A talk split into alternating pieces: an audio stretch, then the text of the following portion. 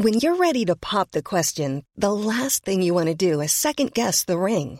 At Bluenile.com, you can design a one of a kind ring with the ease and convenience of shopping online. Choose your diamond and setting. When you find the one, you'll get it delivered right to your door. Go to Bluenile.com and use promo code LISTEN to get $50 off your purchase of $500 or more. That's code LISTEN at Bluenile.com for $50 off your purchase. Bluenile.com code LISTEN. Ryan Reynolds here from Mint Mobile. With the price of just about everything going up during inflation, we thought we'd bring our prices down. So to help us, we brought in a reverse auctioneer, which is apparently a thing. Mint Mobile unlimited premium wireless. Have to get 30, 30, bit to get 30, bit to get 20, 20, 20, bit to get 20, 20, bit to get 15, 15, 15, 15 just 15 bucks a month. So, Give it a try at mintmobile.com slash switch. $45 upfront for three months plus taxes and fees. Promo rate for new customers for limited time. Unlimited more than 40 gigabytes per month. Slows. Full terms at mintmobile.com.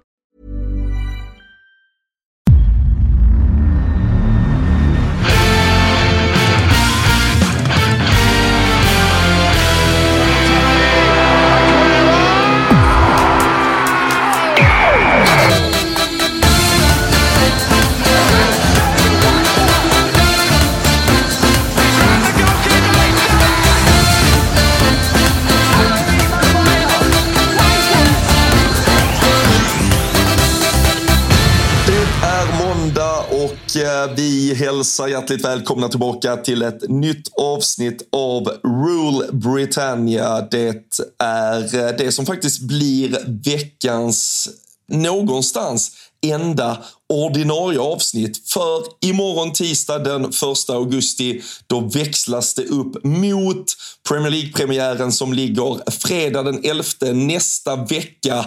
Och eh, nu Fabian ska det börja tryckas ut införguider varje dag från och med imorgon. Eller varje vardag som en lyssnare vardag. faktiskt eh, påminde mig och eh, tryckte till på. Så eh, rätt ska vara rätt, men varje vardag är det avsnitt fram till premiären nästa fredag. Jag skulle säga, alltså, i poddvärlden känns det som att varje dag är varje vardag. Jag är en poddkonsument av Guds nåde och lyssnar på extremt mycket poddar, framförallt på jobbet. Men helger lyssnar man inte på poddar. Så jag tycker nästan att vi kan säga att det är varje dag. Och det ska bli jävligt kul att få ut de här och liksom få reaktioner på dem, få diskussioner när folk som håller på de här lagen tycker att vi har dålig, dålig koll på saker. Och eh, Ja, men vi, vi vill ha in diskussioner här också, så det ska bli jävligt kul. Och vi börjar ju faktiskt med ja, men förra säsongens två bästa lag, Manchester City och Arsenal, som även spelar Community Shield på söndag, redan imorgon. Mm. Nej men precis, eh, först ut eh, och eh, det är inte så att vi kommer gå uppifrån och ner i tabellen i övrigt utan det, det kommer vara en ganska frisk mix av hur avsnitten kommer ut. Men vi kan väl säga att varje avsnitt ändå har segmenterats lite hur vi har parat ihop lagen. Det kan till exempel vara då de två bästa från förra året, i, i det här fallet City Arsenal. Det kan vara lag som kanske jagar lite revansch, lag som med, ja, men med små marginaler klarar sig kvar förra säsongen och så vidare. Så det, eh, man, eh, man kommer nog eh, att kunna ta till sig en hel del matnyttigt men Sen lite som du sa där, det, det, det är ju kul. Jag såg direkt det var någon Newcastle-supporter som var skrev till oss på eh, Twitter och eh, undrade liksom, ja men är det, är det den här 17-åringen ni lyfter fram och sådär? Och jag, jag förstår ju, är man det laget man kanske själv är om vi säger, mest initierad i så kanske man inte känner att det är raketforskning vi sysslar med, utan det här är väl kanske lite för att eh, få ja, men lite bättre överblick för gemene man helt enkelt. Sitt eget lag tror jag att man kanske kan bättre och du har kanske koll på den där 16-17-åringen som har varit otrolig på försäsongen. Men vi vet ju också, visa av erfarenhet Fabian, att det betyder inte att det är många minuter i Premier League som väntar. Så lite bredare penseldrag har vi väl använt oss, oss av här. Ja, men det har vi verkligen försökt. Och sen måste vi dra den här brasklappen. Vi gör det även i några avsnitt, men det här spelades in i eh, mitten av förra veckan, eller slutet av förra veckan. Och eh, Därför kommer vissa saker att inte vara aktuella. Vissa värvningar är inte med. Exempelvis Rasmus Höjlund som vi ska diskutera mer idag var inte klart när vi spelade in United-avsnittet. Så mycket har ju hänt. Så eh, att ni är medvetna om det. Men eh, fan, du, eh, vi hann spela in ett avsnitt där båda var på svensk mark. Eh, Vart befinner du dig nu? Du, jag är uh, nyvaken i uh, Madeira, vilket betyder att jag under gårdagskvällen landade på vilken flygplats då? Alltså, jag, jag, vet ju inte exakt vad den heter, men något med Cristiano Ronaldo. Och jag, eh, jag vaknade upp på en bild, av en bild med, eh, med dig och en viss staty. Så det var, ja, men det var, det var en glädjande och en jävla fin start på morgonen, måste jag ändå säga. Ja, det var faktiskt, alltså, jag tror alla har ju sett, om vi säger den statyn, den omtalade Ronaldo-statyn. Men eh, så satt vi, eh, vi mellanlandade i Lissabon eh, igår på vägen hit. Och eh, men min, eh, min son är ju mer fotbollsnörd än vad jag är. Men jag hade ju ändå förklarat att ja, men det är ju Madeira, det var där Cristiano Ronaldo växte upp. Och flygplatsen är då eh, numera ja, men, eh, namngiven eh, efter honom. Det är väl något eh, Aeropuerto, det är Cristiano Ronaldo. Här finns eh, Cristiano Ronaldo Ronaldo-museet nere i stan och så vidare. Men ehm, så var det ju just den här, den, den klassiska statyn som man garvar så otroligt mycket åt när den kom från början. Men tydligen så har den då blivit eh, uppdaterad. eh, så det skulle vara en lite bättre staty. Den som då stod eh, utanför flygplatsen i ankomsthallen eh, här när vi landar på Madeira. Men eh, ja, så du får väl du får väl tolka det själv. Du fick ju den där bilden som sagt. Jag vet inte, blev det, blev det mycket bättre på deras andra försök att, att hylla nummer sju? Alltså, den är ju absolut lite bättre, men jag, jag, det är fint att få en förklaring här. För jag, jag vaknade upp och jag bara, fan, det där känns inte som den. Den känns ju snyggare. Den känns inte lika ihoptryckt i ansiktet. Men det är, fascinerande med de här statyerna, att de kan vara så jävla dåliga 2023. Det finns ju flertalet eh, exempel på. Vad, vad har vi för fotbollsspelare som har flygplatser namngivna efter sig. Jag, jag, vet, I Belfast har de ju George Best. Har vi någon mer i Europa eller är det Krickan och George Best? Um, nu, nu var ju jag själv i Budapest där allting heter Ferenc Puskas känns det som. Jag vet fan om flygplatsen uh, gör det. Uh, blir lite tagen, men... Kan, kan, väl, kan väl be lyssnarna, eh, om någon har koll på framförallt Europa då. Ni har ju, ni har ju musikgenre på er ja, stora flygplats i Liverpool Lennon. med John, John Lennon Exakt. International Airport va? Neapel, Neapel har inte bytt namn på flygplatsen till något eh, Maradona än. Bara jag, tror, jag, tror fan, jag tror fan inte det. Jag, jag flög till Rom och åkte tåg, men jag flög fan från den flygplatsen. Jag kommer absolut inte ihåg vad den heter. Favorit med Liverpools flygplats är att det står, det är en bild på John Lennon, den här målade bilden med långt hår och hans kända glasögon och sen står det “Above us only sky”. Oh. Tycker det är fint och passande. Ja, ja. Det, det, absolut finaste med Liverpools flygplats annars är ju att man slipper Manchesters flygplats. Det, det är ju deras... alltså, den är bättre alltså... nu. Har du, har du rest alltså, den, den, den, Sist jag reste därifrån, jag såg Barcelona i, i februari, när det där, var en ny terminal helt öppet. Och det var topp top tre bästa flygplatsupplevelser jag någonsin haft. Så det, det kan vara ett minne blott hela jävla skitsnacket om Manchester Airport. Ja. Jag kan ha haft tur, jag vet inte. Men ja. allt var fräscht, securityn gick bra och sen var det fräscht inne. Så vi, vi håller tummarna på Manchester. Ja, det, lå det låter för bra för att vara sant, men äh, jag hör vad du säger. Jag ser fram emot äh, att äh, testa det i höst och se hur, hur bra det verkligen är. Men nej, kommer man på några bra olika sådana namn på, det kan väl vara flygplatser, men annars också andra Eh, större grejer där eh, det har blivit omnämnt av fotbollsspelare så får man dela med sig av det. Och eh, jag kanske kan, kanske till och med att vi ska slänga upp Ronaldo-statyn som omslagsbild så att folk får, får njuta av både hans och mitt vackra ansikte där. Så vi, vi, vi, vi ser vad det blir av det, men jag ska spendera några dagar och, eller ja, en och en halv vecka lite drygt här nere på Ronaldos födelseplats och kanske blir lite mer rapporter kring, man satsar ju såklart i taxibilen. Han sitter där i tre minuter. Han pekar upp mot någon upplyst kyrka och säger det var där, det var där Cristiano Ronaldo föddes. Så uh, ja, jag, är, jag, är, jag är försiktig uh, inför vad som väntar den uh, närmsta tiden. Men du, från en uh, stor då Manchester United profil får vi väl ändå kalla honom till då. Det du tassade lite kring att det kan vara en ny superstriker på väg in och nu verkar väl allt vara klart med det där paketet som ser ut att kunna landa på 85 miljoner euro för Rasmus Höjlund. Ungefär 10 miljoner euro per mål han har gjort i en topp 5-liga i Europa, Fabian. Är det, är, det, ja, är det dags nu att eh, plocka hem danskjäveln? Plocka hem allt. Nej, men fan. Jag, eh, jag var på festival i Norrköping i tre dagar, om ni undrar varför min röst är lite sådär. Så jag fick ju den här nyheten i lördags eh, och bara, men fan. Några, några drinkar in, absolut, men det kändes väldigt bra. Och grejen är så här, det har varit en svår situation med den här anfallsjakten under väldigt lång tid. Anthony Martial värvades ju på ett men ett liknande sätt får man ändå säga. Ehm, det var ingen riktigt som visste vem det var. Man tog honom på deadline day. Det var väldigt mycket pengar för en ung anfallare som inte hade gjort så jävla mycket i Monaco förutom en bra säsong.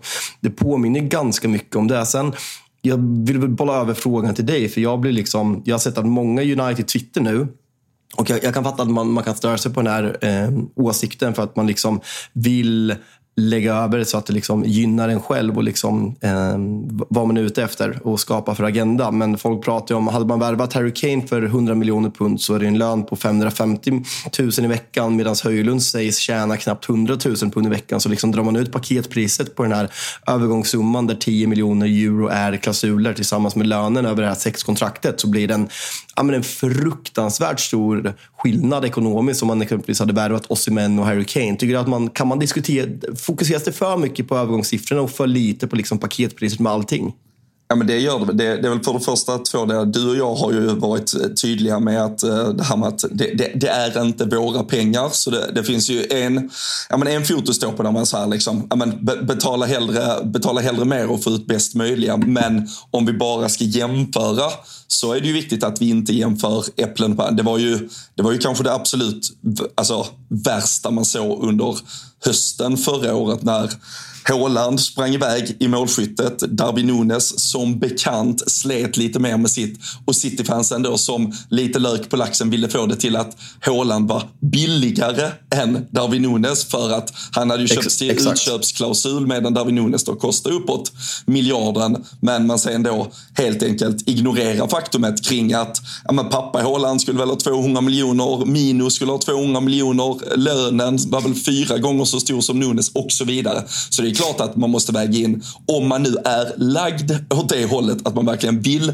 bedöma spelare utifrån vad de kostar. Då kan du inte bara titta på prislappen. Då får du ju absolut göra ja, Chelsea-bokföringen och eh, verkligen eh, ja, men, eh, hacka upp den där eh, pengapåsen och lägga den på vad månadsavgiften är. Och eh, precis som du säger så kommer Höjlund inte vara så jävla dyr som om man bara hade stirrat sig blind på prislappen. Så det, det köper jag ju till 100 procent.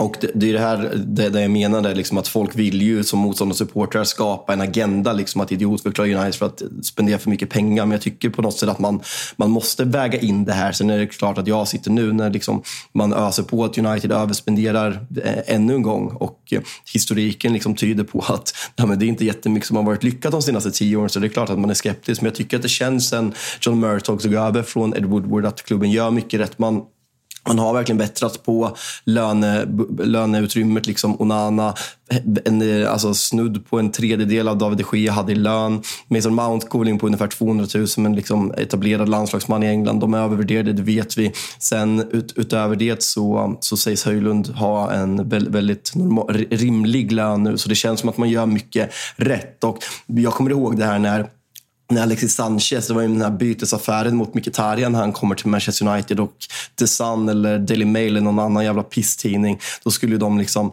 väga ut det här att det, det var, det var minsann inte alls gratis. Man skulle väga in vad um, Alexis hundmat, han skulle få hundmat också. Så man skulle ju räkna ut hur mycket hundarna skulle få och sen med lönen och sign-on. Och sen så, då var det jätteviktigt att visa hur mycket Alexis skulle kosta över tre säsonger. Inte någonting att det var en gratis övergång för att, man, för att Mkhitaryan gick den andra vägen. Så det, där, det handlar om agender och det handlar om supportskap. Jag köper det. Och vad fan, det, det, är klart att det är jättemycket pengar för en spelare som har visat så lite. Men sett till alternativ alternativen så jag, ja, men jag är spänd, väldigt, väldigt spänd på den här värmningen. Mm.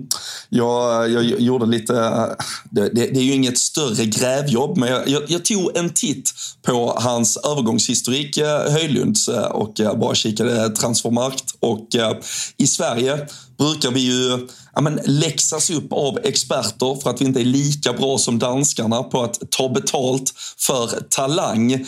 Och eh, ser då att när FCK säljer honom, och det är alltså januari 2022, det är ett och ett halvt år sedan man säljer honom. Ja. Då kostar han alltså 19 miljoner kronor.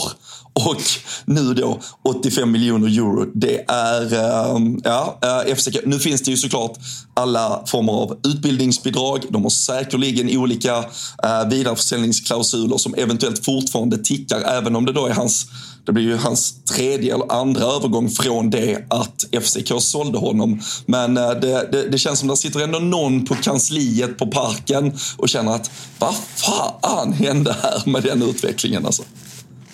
Jag såg nu att i senaste truppen så är två av hans bröder, eller kusiner, det vet fan, de är Höjlund i alla fall, på bänken. Så det verkar vara en fin eh, återväxt där också. Sen, det, det här, nu kanske det här blir ett dåligt exempel, för han har gått från FCK till Sturm Graz till Atalanta. Men, men att United värvar två spelare för ja, men, eh, över miljarden den här sommaren där den ena var tillgänglig gratis förra året. Och Jag tycker att man borde ha sett tidigare att det är ingen framtid för Manchester United. Onana fanns där och jag vet att det var klart innan Ten Hag tillträdde men ändå att man inte utforskar det där och liksom signar Onana på fri transfer. Och nu även men Höjlund som lämnade, för, eh, lämnade Sturm Graz för att gå till Atalanta och nu så ja, men fem dubbla man, eller om det är sex, sju dubblar till och med övergångskostnaden ett år senare. Att man aldrig kan lyckas göra de här värvningarna tidigare. Att man, att man alltid hamnar i den här situationen. Det, det är fascinerande. Men, ja, men det, nu väljer jag glädjen istället. Ja, och jag, nej, men jag satt och tänkte på det och den, den är ju så jävla svår. För nu, man kan ju, eh, man kan, eh, jag sprang på något när någon raljerade lite kring att det är ju fel att typ värva Höjlund nu. Istället skulle man ju värva El Bilal Touré från Almeria som är den som Atalanta värvar för att ersätta. Om man då så vill bara visa hur ja, men typ hur fotbollshierarkin ser ut. Att nu plockar Atalanta någon annan för ungefär en tredjedel av pengarna de hade, eller fick in på Höjlund. Och så ska det då stå på lite återväxt här i ett, två år och sen kommer man sälja honom. Men både du och jag vet ju också att ingen supporter i hela världen hade gått med på att det var Höjlund från Stormgräs man värvade. Hur mycket varenda jävla scoutrapport och hur mycket varenda spider och varenda jävla parameter hade antytt att Rasmus Höjlund redan förra sommaren var the real deal. Så går det inte att värva en anfallare från Stormgräs och ge nummer nio i Manchester United. Det, det, är ju bara, jag vet inte, har vi något exempel på någon som som har gjort det. Alltså någon spelare som där eh, ja, fanbase och klubb har kunnat ta sig till en spelare och där det har blivit träff. Där spelaren inte har gjort mellanåret. Det har kostat 500 miljoner, men det måste ju till tyvärr.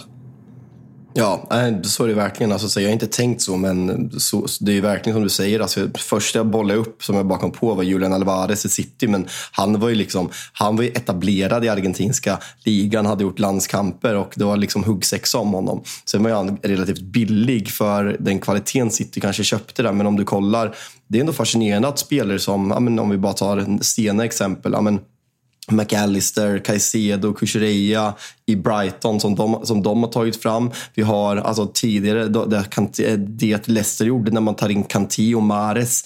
Exakt. Kan inte komma på, jag kan inte komma på United har gjort en enda sån värvning. Alltså någonsin. Alltså som, som man värvar en okänd spelare. Typ Chicarito som värvades för 6-7 miljoner pund. Och han slår ju alltså igenom VM 2010, va? måste det väl bli. Och eh, där har United redan värvat honom inför, så han kommer ju på sommaren efter VM där och gör väldigt stor succé. Så det är typ det senaste jag kan komma på, en sån typ av spelare. Som, och det är ändå en, en ganska liten succé om man summerar hans karriär, men det var ändå en billigt kap United gjorde där. Jaha. Nej, vi, eh, vi får se vad som händer. Men uh, Höjlund uh, snart förhoppningsvis done deal för er. Blir det, görs det något mer? Det har pratats lite Amrabat. Jag såg det var lite såklart uh, Saudi-fingrar ner i den kakboken nu också. Men uh, annars är det ytterligare business tror du innan premiären? Jag, jag tror Amrabats eh, vara eller icke vara beror väldigt mycket på vad vi kan sälja. Hur mycket pengar de får för Fred. Om McTominay lämnar eller inte. Jag skulle säga att Amrabat är en ersättare till, eh, till McTominay i sådana fall. En truppspelare. Men då har, alltså, för, för brett lag kan man inte ha. Så absolut, lämna McTominay och Fred så kör. Sen Maguire, vad som kommer hända med honom. Kommer man sälja Anthony Martial? Det, det, är mer som kommer hända på utsidan, men en mittfältare som, som breddvärvning är väl det enda jag kan tänka mig. Annars känns United väldigt klara. Och det är skönt att vi är klara så här tidigt. För även om ja, men Liverpool gjorde bättre business med Soboslaj och McAllister väldigt tidigt så att de har varit på hela försäsongsturnén är väldigt olikt Manchester United att vara klara så här tidigt. Mm.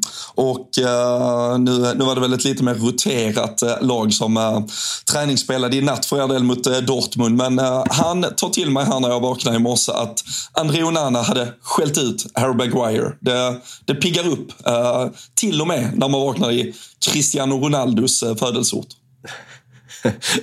det, gör det faktiskt. Jag har faktiskt inte sett matchen. Den spelades vid, vid, två, vid två i natt. Så uh, jag, ska, jag tänkte kolla på lite highlights och så vidare. Men det var, det var ju det här man tog till sig som sagt. Att Onana skällt ut. Jag tror att det tog tre minuter. Så uh, ja, bra start. Populistisk start för Onana. Men det, det omfamnar ju såklart. För Maguire, nej, det är dags att försvinna nu. Ja, nej, så är det. Ett, uh, ett lag som också har träningsspelat eh, i eh, USA en hel del här under de senaste veckorna är eh, Chelsea. Och, och, där har vi ju pratat lite om ja, men, det numerära problemet eh, de lite har framförallt på både mittbackspositionen och eh, mittfältet och eh, ja, men kanske även på målvaktsfronten som vi har lyft fram lite. Nu verkar man vara väldigt nära att göra klart med Axel Disasi, franska mittbacken från Monaco.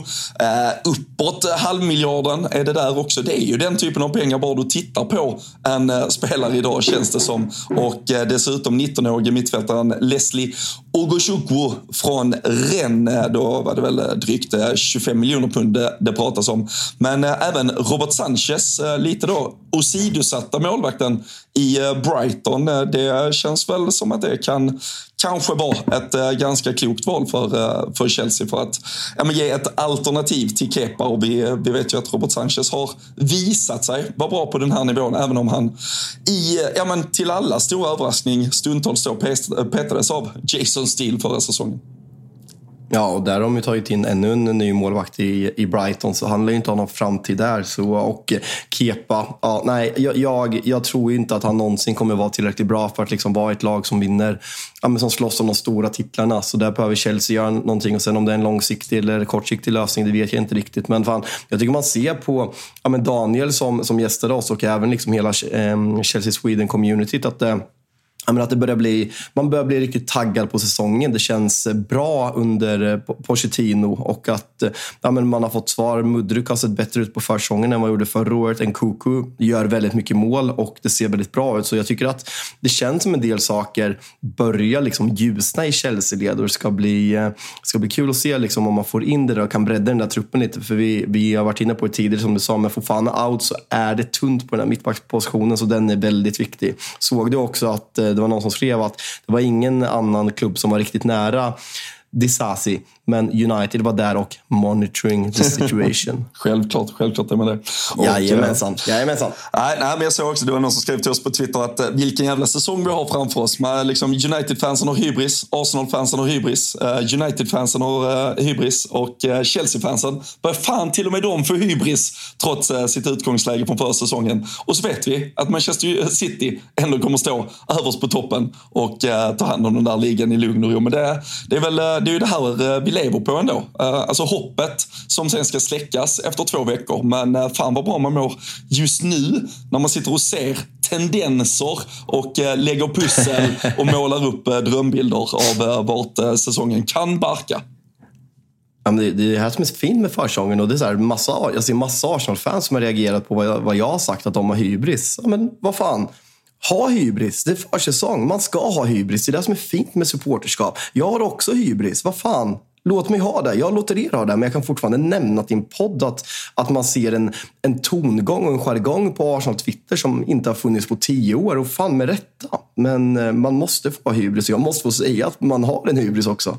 Ja, nej, men det, det, det, tycker jag verkligen. Och uh, för, uh, ja, men för mig som Liverpool-supporter så har man också sett en, en Darwin Nunes göra fyra du mål. Föd, du, ni, ni är födda med hybris, Robin. Ja, ja, men så är det väl kanske. Men det kändes som att vi ändå kom ner lite på jorden förra säsongen.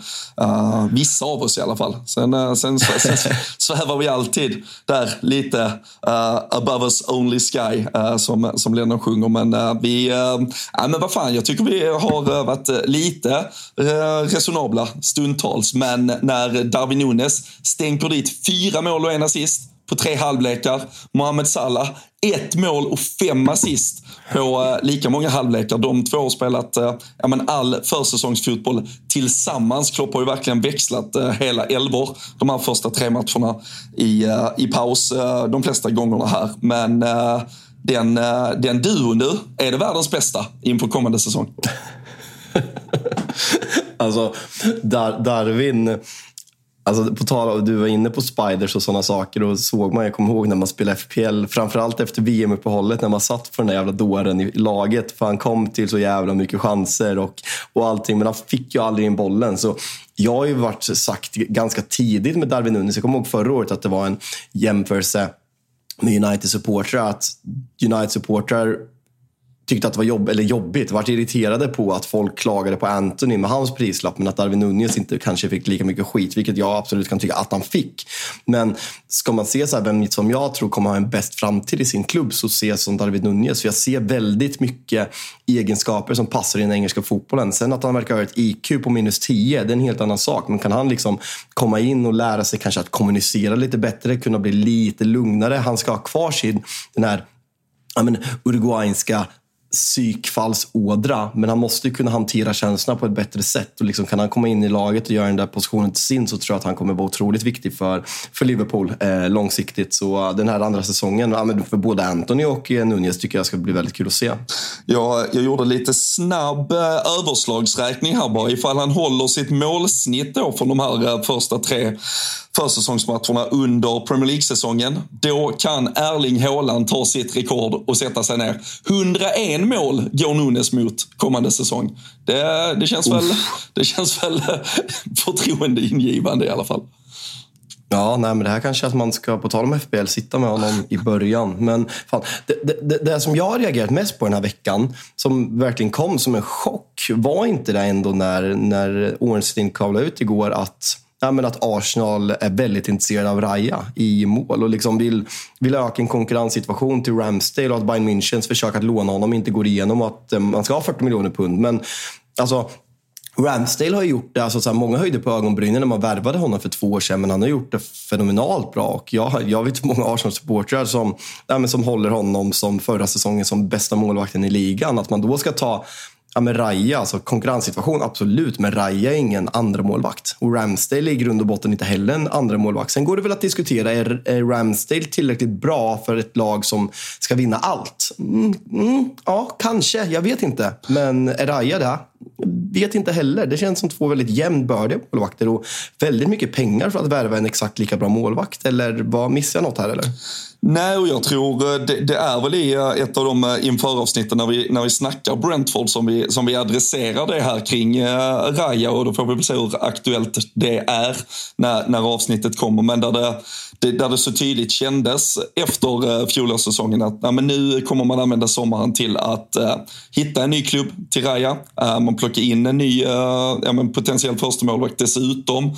Och eh, det har ju varit lite, ja, men bara en, en evig väntan här under sommaren på vart han skulle ta vägen. Bayern München fanns tidigt med i, eh, i snacket men verkar väl vilja titta på någon lånelösning och att man kanske först nästa säsong i så fall skulle slanta upp för honom och det har ju inte Brentford varit intresserade av. Och sen, sen har ju alternativen, alltså ja, med klubbvalen blivit färre och när man har försökt lägga egna pussel så har man ju tittat på lag som eventuellt saknar en tydlig första målvakt. Det var ju ja, men ett av namnen som nämndes kring, kring er till exempel om ni skulle byta, byta ut David de Gea gjorde man då. Mm. Alltså, ja, men Dominus Spurs nämndes också tidigt. Spurs till exempel. Och när då Inter till exempel tappade Onana till er istället så tänkte man, ja, Raja till Inter, kanske. Och så Men att Arsenal skulle gå in där och precis som du säger, ha inför den här säsongen två så pass bra målvakter som ska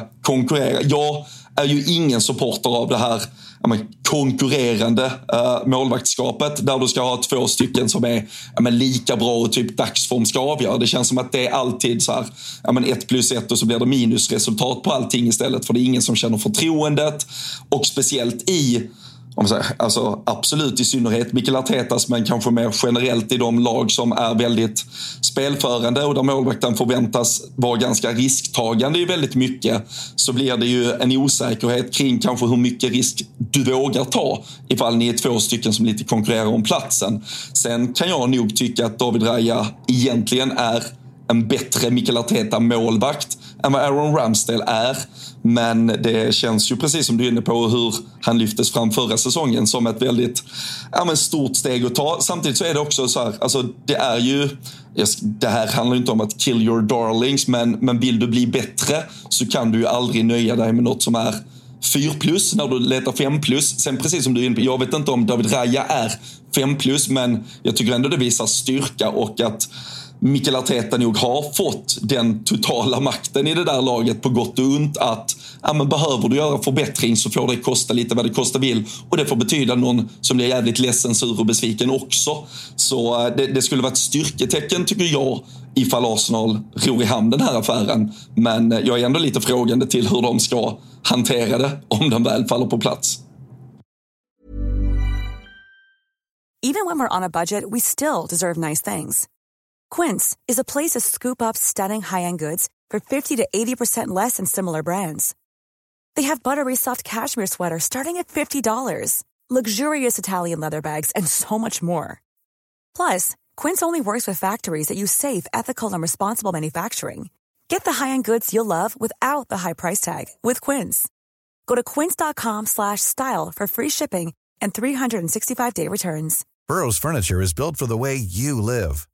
From ensuring easy assembly and disassembly to honoring highly requested new colors for their award-winning seating, they always have their customers in mind. Their modular seating is made out of durable materials to last and grow with you. And with Burrow, you always get fast, free shipping. Get up to 60% off during Burrow's Memorial Day sale at burrow.com slash ACAST. That's burrow.com slash ACAST. burrow.com slash ACAST. Mom deserves the best, and there's no better place to shop for Mother's Day than Whole Foods Market. They're your destination for unbeatable savings, from premium gifts to show-stopping flowers and irresistible desserts. Start by saving 33% with Prime on all body care and candles. Then get a 15-stem bunch of tulips for just $9.99 each with Prime. Round out Mom's menu with festive rosé, irresistible berry chantilly cake, and more special treats. Come celebrate Mother's Day at Whole Foods Market. Ja, nej, men det, det, ja, men verkligen. Alltså jag, jag, jag köper det du säger. Just med det här att vi, vi pratade om Kim till Manchester United och jag var så här, nej men fan vi, vi har redan Rafael Varan och eh, Lisandro Martinez. Men det är som du säger, för att liksom ta nästa kliv, kolla på City, kolla på bredden. Man måste kunna göra sådana här saker och Arsenal kommer ju få in pengar. Något, Matt Turner sägs ju vara tillsammans med Dean Henderson, den, den målvakten som man går på. Och kan, kan man då liksom värva Raya för 40, man får, vad kan man få för, för Turner? 15 kanske? Mm. Då är det liksom bara 25 kvar där och sen kanske man låter Ramsdale och Raya köra en säsong för att sen, ja, men för att sen kanske bestämma långsiktigt. Så kan det sluta med att man helt plötsligt står med en ny första målvakt i Raya, ska ersätta och sen har gått plus på hela den här affären om man tänker lite långsiktigt. Men man, man höjer ändå på ögonbrynen. En, en, en klubb som Chelsea känns ju mer vettigt att gå för Raya exempelvis, om jag bara får säga vad jag tycker spontant. Ja, ja men vi får väl, eh, vi får väl se där. Eh, två, två stycken eh, ja, men målvakter lite i samma kategori där, sen, sen lite olika olika fjolårssäsong. Men då både Robert Sanchez och, och David Raya som, eh, som kommit fram och eh, som kanske är ja, men redo att, eh, att ta lite större kliv. Sen, sen ser det väl ut, oavsett om det blir Chelsea eller Arsenal och vem som, vem som till slut går vad, så är det väl konkurrenssituation. Hur är du generellt av det, till den här då, bara inställningen med två målvakter som någonstans ska, ska slåss om platsen. Är du, är du för sådana små påhitt eller är du mer som jag att det känns som att det inte ofta ger så jävla mycket mervärde? Alltså i grund och botten inte. Alltså David, David Mitov som stod i mål i Sirius till vardags gästade Tuttosvenskan om det var förra veckan. Och då pratade de lite om den här med ja, men konkurrenssituation på målvaktsposten. Och han sa ju att han, han vill gärna ha liksom en konkurrenssituation för att man liksom pushar sig själv på träningarna hela tiden. Men sen tror jag också att man ska absolut ha en konkurrenssituation. Att målvakten ska inte vara helt oduglig. Alltså, ni, ni har ju ändå, alltså Alisson är dunderetta, men Callagher har ju ändå kommit upp och gjort det jävligt bra. Samma i City nu när Ederson har varit given första målvakt och man har fått in Ortega där som också gör det väldigt bra. Sen om vi tar Manchester United, nu har Dean Henderson varit utlånad som förra året. Först var det Dubravska och sen var det Tom Heaton. Det är så här, de Gea är så fruktansvärt etta så att mm. det går, alltså så här, det finns inte. Det tror jag kan vara skadligt. När det är liksom, jag tror att det, är en så här, det ska vara en tydlig etta, men jag, jag, jag vill ändå att det ska finnas en, hög, en, en, en väldigt kompatibel andra målvakt där, där bakom som ändå kan pusha honom. Och om han är dålig dålig för många matcher så kan han hoppa in och göra ett bra jobb. För jag tror att det är lätt att bli bekväm, men sen samtidigt som dig, finns det två för bra målvakter, som du säger, då tror jag att målvakter att, att man, man vill ha självförtroende, man vill inte känna den här pressen och framförallt inte ja, men, dagens målvakt som vill spela ett ganska högt riskspel med fötterna. Om man då känner att om jag slår bort den här bollen och de gör mål, då kanske jag blir petad nästa match. Det tror jag är väldigt skadligt. Det är samma som, som mittbackar. Mittbackar behöver få matcher för att liksom komma in i det och liksom lära sig att spela tillsammans med sin partner. Och det är där Liverpool har haft problem med de sina säsonger, att man inte haft ett ständigt mittbackspar. Det är bara att kolla på de lagen som är bäst i världen.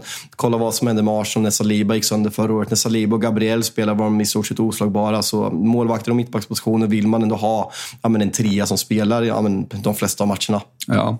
Nej, jag, jag, jag har aldrig riktigt sett, eh, sett eh, storheten eller eh, för, fördelarna med den där konkurrenssituationen. Vi har ju, har ju till och med haft ett, eh, ett, eh, ett sånt scenario lite i eh, svenska damlandslaget med tanke på att det ändå är lite VM-feber just nu där, där man inte inför mästerskapet var tydlig vem som skulle vara etta och sådär. Och det känns, när man har lyssnat på båda de två måltavlorna så är det ju ingen som riktigt har kanske uppskattat den situationen. Jag vet inte riktigt några. Och det känns som att Mendy och Kepa, det var ju snarare beroende på vem som tränade dem och så var det den ene kastades under bussen till, efter, efter någon situation och så lyftades Eh, den andra och sen eh, så var det ombytta roller och man fick ingen klarhet alls i eh, vad, vad någon egentligen tyckte och vem som hade förtroendet någon gång. Så nej, vi, vi får se, men spännande om Arteta vill försöka. Han kanske går på Barcelona hade väl i alla fall uttalat några säsonger där man hade en, om man säger, en ligamålvakt och en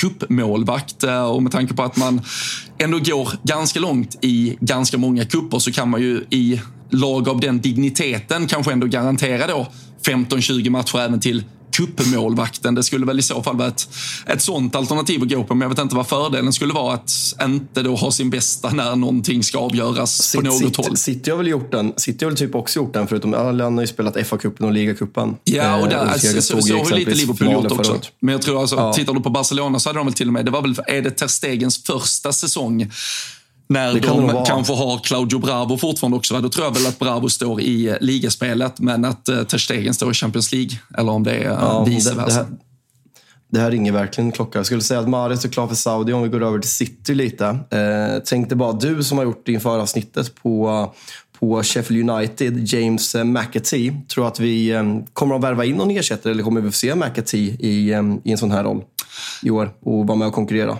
Nej, men jag, jag tycker att eh, Pep eh, pratar ganska eh, klokt.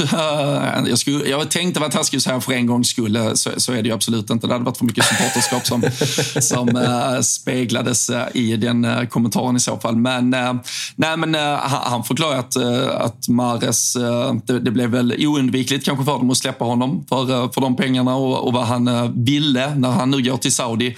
Men, men sen också att marknaden är ja, men svårare än någonsin och det, det känns väl lite som något man, man har sagt för, men det finns ju ett eh, visst element som har eh, kommit in och eh, påverkat den här sommaren, vilket, vilket verkligen gör det mycket svårare. Så jag tror att eh, Pep är ganska ärlig i, i det och eh, ganska resonlig när han säger att det är väldigt svårt att eh, ja, men bara få en klarhet på marknaden vilka spelare som överhuvudtaget är intresserade. Vilka är eh, kanske intresserade av fotbollsmässiga stora projekt kontra väldigt stora lönekuvert. Eh, City har väl någorlunda fördel i att de kan erbjuda typ både och. Men eh, det är klart att det är en, en förändrad fotbollskarta vi, vi har där ute och eh, jag, jag tror att City ändå kommer vara ganska avvaktande uh, i de där uh, offensiva positionerna och uh, precis som vi pratat om tidigare invänta kanske vad som definitivt händer med Bernardo Silva för att, för att kunna hitta två väldigt, väldigt bra spelare som om vi säger eh, like for like ska ersätta både Red Mahrez och Bernardo Silva. Det kommer nog inte gå, utan jag tror han avvaktar och ser ifall det är en som försvinner eller båda försvinner och det nog kommer styra hur mycket eh, man kommer behöva spendera ute på marknaden för att hitta ersättaren. Då, då kanske, om man släpper båda de två, så kanske det blir en riktig jävla håll värvning här i slutet av fönstret. Annars kanske man är nöjd med att bara fylla på, om vi säger den offensiva bredden, kunna ge, och det vet vi att det finns utrymme till fler minuter även till spelare som ja, men Phil Foden till exempel. Men sen då där bakom i, i, i hierarkin spelare som eh, du nämner McAtee, eh, där är Palmer, där, där finns fler av de, de egna spelare som så mycket väl kan börja växlas in. Men äh, ja, det, det är ändå lite uppfriskande att Pep Guardiola och Manchester City känner att det är en lite svår terräng där ute på marknaden och att äh, allt inte är så jävla lätt för dem heller. Ja, men det piggar upp. Såg i morse nu också att eh, Dembélé ska ha accepterat att gå till PSG. Ja. Så um, vad, det, vad det gör med, um, med Bernardo Silva och Chelsea, Barcelona lär väl inte kunna lägga de pengarna och PSG har väl pratats om som ett av de enda rimliga alternativen. Så känns, känslan, om man får gissa nu, är att han blir kvar mot sin vilja för tredje året i rad, eller vad fan det är nu. Ja, han, det, det är han och jag som, som hatar Manchester i alla fall. Det, det känns, det, det finns inte mycket jag uppskattar med Bernardo Silva i övrigt, för, förutom om jag är väldigt objektiv positiv hans fotbollsspelande, det ska vi verkligen understryka. Men att, att han känner ett sånt eh, genuint hat till Manchester, det gör att jag, jag ändå kan eh, känna lite med honom. Jag, faktiskt. Jag vet ju att du har haft en av dina, dina livskvällar på Warehouse Project när vi såg Erik Prytz i Manchester, så lite kärlek till staden måste du ändå ge. Ja, det, det, det, är min bästa kväll i Manchester, så, eh, så är det i alla fall. Men också enda. Så där, nej, men nej, vi, vi får se vad som händer för Manchester City offensivt. Vi, vi har även eh, Saint Maximin som lämnar Newcastle för, för Saudi och eh, det har vi ju pratat tillräckligt om tidigare tycker jag, så det är väl inget att fastna i. Men det, det, var, det var uppfriskande att, att se honom kalla sig att han har blivit en true Geordie i alla fall och eh, tagit till sig stan. Och det jag kan verkligen uppskatta, det är ju lämna på topp. Jag vet inte om han personligen är på sin toppnivå, men att göra hela resan, att säkerställa fan att det inte blev en nedflyttning när det såg som allra värst ut för det där Newcastle-laget. Ta dem upp, var med på resan upp till den absoluta toppen. Laget är nu på, ja, på ja, men på, bättre, på ett bättre ställe än vad den typ varit på 25 år. Och eh, därifrån lämna. Jag, jag satt och läste hela hans avskedsbrev och tyckte att ja, men för där, det, det finns ändå något ganska fint. Att man så här, jag når kanske vägs ände här, men jag fick vara med och göra grovgörat istället för att komma och bara spegla sig i någon glans. Sen kan man ju problematisera flytten, pengar hit och dit, men vad fan, vi kan väl välja lite glädje istället. Och Sant Maximans något udda förälskelse med Newcastle som som stad och community. Han känns inte så jävla jordig om man bara kollar det visuella liksom med, Gucci-pannbandet. Men jag ska bara läsa upp Tobias som, som gäst som Newcastle-supporter skrev en, en tweet om det. Han skrev under åren där det mesta kändes hopplöst var Alain Saint-Maximin ett av få glädjeämnen. Stundtals bland de bästa i världen på att slå sin spelare. Ofta skadad, för alltid Newcastle-spelare att minnas. Och det, det kommer han ju vara. Det kommer ju vara ja, men en frisk fläkt i en, i en fotbollsvärld där mer och mer spelare blir robotar. Och då menar jag inte bara det eh, hur de pratar och hur de för sig i media utan även på fotbollsplan. Att det finns, de vet exakt vart de ska vara hela tiden och det är väldigt få som, om man jämför med för tio år sedan så är det väldigt få gånger spelarna slår sin gubbe och den här ja, underhållande spelartypen som St. Maximan är. Så ja, men en, en frisk fläck som verkligen kommer saknas i ligan. Ja, nej, verkligen. Eh, och Ehm, på tal om, eh, vi pratar lite David Raya, Brentford och eh, diskussioner vi kommer att ha i de här kommande införavsnitten så, eh, så var en snackis kring ett lag också. Det var anfallspositionen i Sheffield United där, där alla säkert redan vet att Benny Traoré har anlänt från BK Häcken. De hade tidigare tackat nej till ett erbjudande, eller ganska stort erbjudande på Ilman Ndiaye, anfallaren från Marseille som, som även Eh, Leo pratade om när vi pratade lite nykomlingar här om veckan också. Men eh, nu ser väl Marseille ut att komma tillbaka med ett eh, ja, förbättrat, lite kryddat erbjudande. Och NDI kan nog vara ett minne blott för Sheffield United. Men öppnar i så fall upp för en Benny Traoré. Och fan, kan Rasmus Höjlund på ett och ett halvt år vara en, ja, men gå från att vara 19 miljoners anfallare i FCK till vad han är idag så ska väl Benny Traoré från hissingen, inte från, men i alla fall frånflyttad hissingen kunna ta Premier League med storm nu när han ges chansen. Ersätter han Haaland i City när Haaland går till Real Madrid om två år, eller? Alltså, uh, ja, varför inte? Så kanske han plockar med sig några gamla Häck.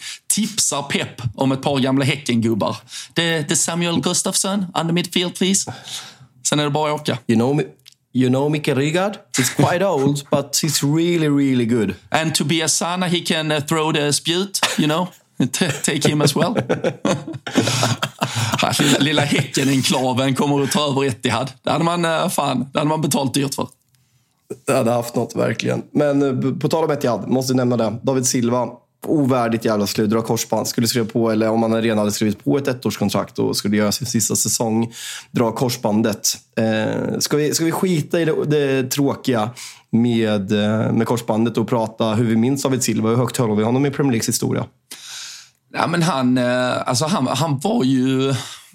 Fan, fan man, låter, man låter ju gammal när man säger att han var något nytt, men, men han, var ju, han var ju kanske den Alltså jag vet, nu vet jag inte om man eh, så snurrar ihop det i tid, men det känns ju som att eh, han var den första riktigt stora mittfältaren efter eran med ja, men, Giggs, Keane, eh, Lampard, Gerard och jag fattar att det såklart rann lite vatten under broar där innan David Silva stod på tronen, men han var ju någonting nytt. Det var inte längre den, den brittiske power-mittfältaren som dominerade Premier League. Han var ju den första säger jag i alla fall, för det är så det känns, mittfältaren som dominerade och dikterade spelplan och villkor med sina fötter och sin hjärna på ett sätt som vi, som vi inte riktigt hade sett tidigare i Premier League. Och eh, återigen, för att gå tillbaka till vad Pep Guardiola pratade om, så, så sa han det att det, det finns ingen som har spelat liksom, me, mellan linjer och i ytor på lika bra sätt som David Silva. Det, det har aldrig gjorts det innan,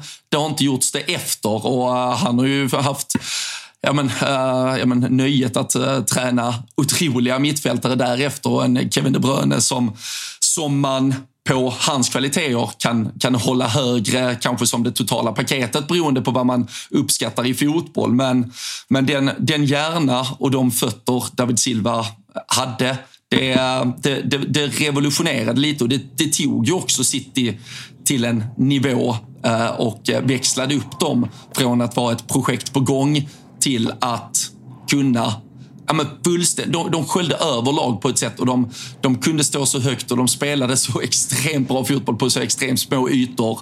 Och hjärnan bakom allt, det var ju David Silva vecka in och vecka ut.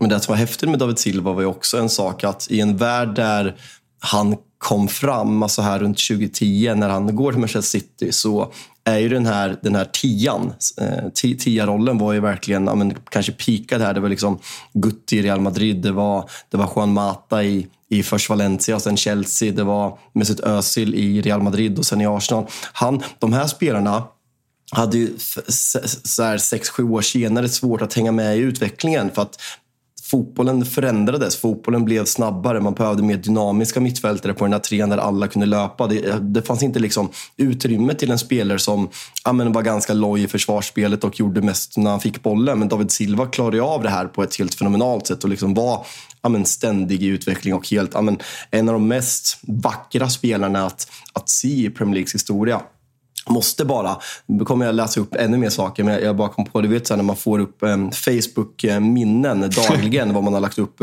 När man blir lika stolt över sig själv varje gång, vad man höll på och skrev på Facebook för 10-12 år sedan. Då jag har lagt upp en bild där, jag var tvungen att gå in och hitta den.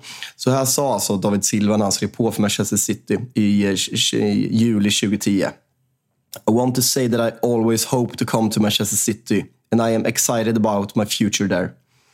They are a club with a great future with fantastic players. I want to be an important player in Manchester Citys history. Och att han blev en viktig spelare i deras historia, det kan vi väl ändå vara överens om. Men att han alltid har drömt att komma till Manchester City 2010.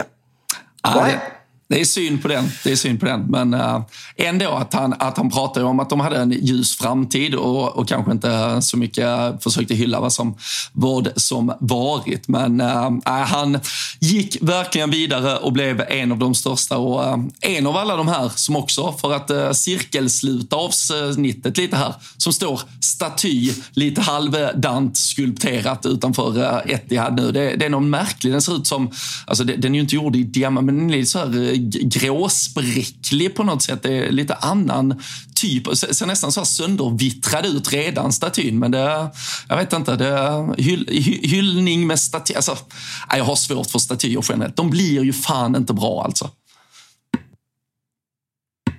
ja, men kanske framför allt på att göra staty på, vi har haft den där diskussionen med Zlatan i Malmö, att man ska göra statyer på spelare som är aktiva. Men det här är väl liksom David Silva, vad var han när han fick den här statyn? 30, 34 typ eller? Det, ja, väl två, tre år sedan. Det, det går ju såklart, in, ja, men det, det går ju såklart inte och det blir väldigt lätt att, att håna Manchester City och deras historia när man liksom slänger upp statyer över David Silva och Vincent Company när de typ fortfarande är i klubben och inte passerat 35-årsstrecket. Arsenal hade väl något liknande när de slängde upp massor av olika. Det är liksom Henry och sen är det Martin Keown eller Tony Adams, jag kommer faktiskt inte ihåg. Men de kan ändå köpa för de har avslutat sina karriärer när det här sker. Det är som Manchester United har eh, Sir Alex Ferguson, Sir Matt Busby och Jimmy Murphy. Det är liksom så här, det är lite på en annan nivå. Liverpool har Shankly. Har ni Paisley också? Eller hur är det? Nej, Shankly bara som eh, staty utanför. Ja. Ja, nej, men det, det, är lite skillnad. Alltså vad det, för Manchester United, de tre viktigaste personerna i klubbens historia, så har de ett Busby som liksom ja, men, vann ligorna med Busby Babes och sen tog laget tillbaka och var den första engelska klubben att vinna Europacupen 1968. Sen har Jimmy Murphy som var den, den liksom som revolutionerade ungdomsfotbollen i Manchester United och tog även klubben här efter flyg, flygolyckan 1958. Och Sir Alex Ferguson behöver vi inte presentera och Bill Shankly liksom är ju allt vad Liverpool står för med liksom stad och allting. Så det är lite skillnad på statyer på de här, de här gubbarna och eh, på um, David Silva och Vincent Company. Fick man en lite pikad i City också, det är alltid fint. ja, ja, det hade ju varit, uh, hade varit en speciell sommar för Liverpool ifall uh, både Steven Gerrard och Jordan Henderson hade stått staty också uh, utanför Anfield. Det hade behövt hanteras i, i så ni kan fall. En helt, ni kan köra, ni kan köra en helt, helt startelva med Saudi-statyer snart. Dö, döper om någon stadsdel och, och, och bara tar ta till oss det fullständigt. Bara omfamnar Saudi och blir, blir farmarklubb och, och hela skiten. Fy fan. John Henry ser ja, ja. riktigt jävla gröna dollartecken nu när han ska åka till Saudi och göra, göra ökenbusiness. Han, han, ska, han, han, ska inte sälja klubben längre. Nu har han hittat, han har hittat trixet. Nu har han hittat, hittat fuskkoden. Ja, han, han såg Todd Bowley, man får ju ändå ge Todd Bowley, han var ju fan snabb där. Han var, han var tidig, liksom sålde av tre, fyra spelare till Saudi, tog rejäla överpriser, hittade dessutom investeringsmöjligheter och nu, nu, nu sitter vi alla i samma jävla båt och gör, gör samma skit. Liksom. Så det var, ja, Bowley var, var kanske, han outsmartade oss igen. Missförstått geni. Ja, Missförstått geni. Verkligen, det, det, har vi, det har vi redan gjort Eh, klart i den här podden. Men eh, nu eh, är det snart dags här att avrunda måndagsavsnittet, plockat ner lite av det senaste som har hänt och sen så ska vi ju låta veckan i övrigt få, ja men helt uteslutande handla om de här inför avsnitten. Tisdag, onsdag, torsdag, fredag. Så nu gäller det ju verkligen att dels följa och prenumerera på podden. Då är det ju Tutto Live ni söker upp och har era spelare.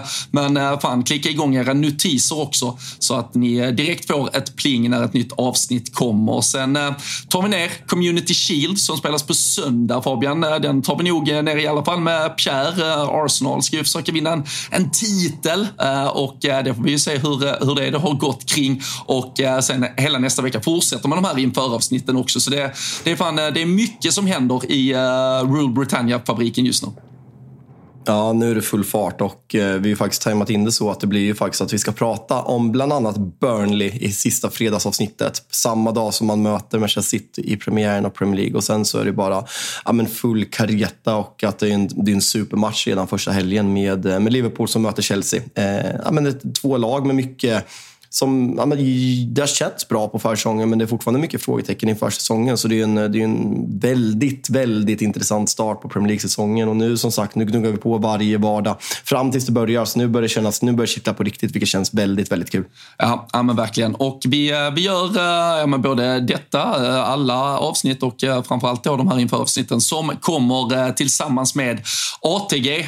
De kommer att ta våra kloka tankar från de här avsnitten och baka ner till en eh, hel lång rad med eh, långtidsspel på alla de olika lagen. Och eh, när väl Premier League drar igång då kommer vi ha tripplar och Big Nine-spel och annat. Men redan nu så finns det lite allsvenska tripplar bland annat från Tuttosvenskan-gänget och går man in på atg.se slash tutto så kan man ju se allting och där kommer även då våra långtidare komma i takt med att de pumpas ut. Så in och kika där. Det är såklart för alla som är 18 år fyllda. Det är väldigt viktigt att komma ihåg och eh, skulle man ha problem med spelande då finns ju stödlinjen.se istället. Så eh, spela lugnt och ansvarsfullt men förhoppningsvis så kan vi hitta något eh, riktigt kul där. Nu tänker jag att jag ska bege mig ut Fabian. Jag ska försöka hitta fler Cristiano Ronaldo-statyer och så kanske vi har ett stort, ja, men, stor statygenomgång nästa vecka också. Så får vi se om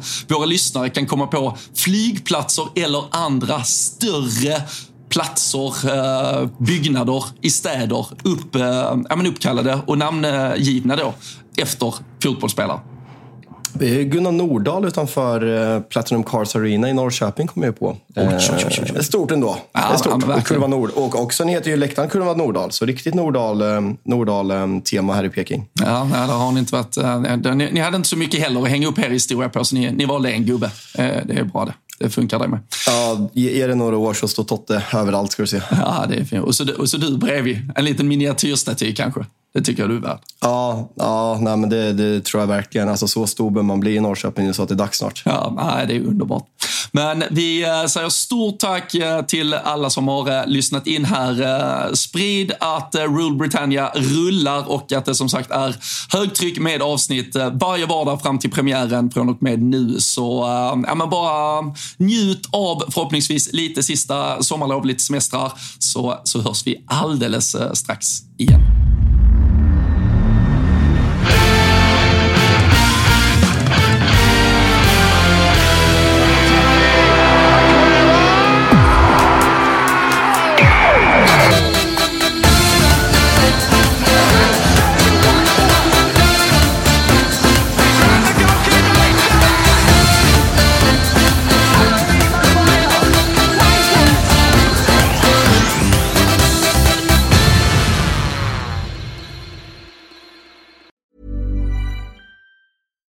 We're on a budget, we still deserve nice things.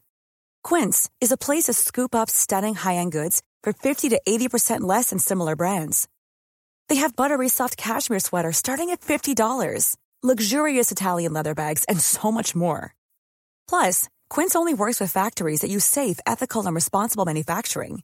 Get the high-end goods you'll love without the high price tag with Quince. Go to quince.com/style for free shipping and 365-day returns. Mom deserves the best, and there's no better place to shop for Mother's Day than Whole Foods Market. They're your destination for unbeatable savings, from premium gifts to show-stopping flowers and irresistible desserts. Start by saving 33% with Prime on all body care and candles. Then get a 15-stem bunch of tulips for just $9.99 each with Prime. Round out Mom's menu with festive rosé, irresistible berry chantilly cake, and more special treats. Come celebrate Mother's Day at Whole Foods Market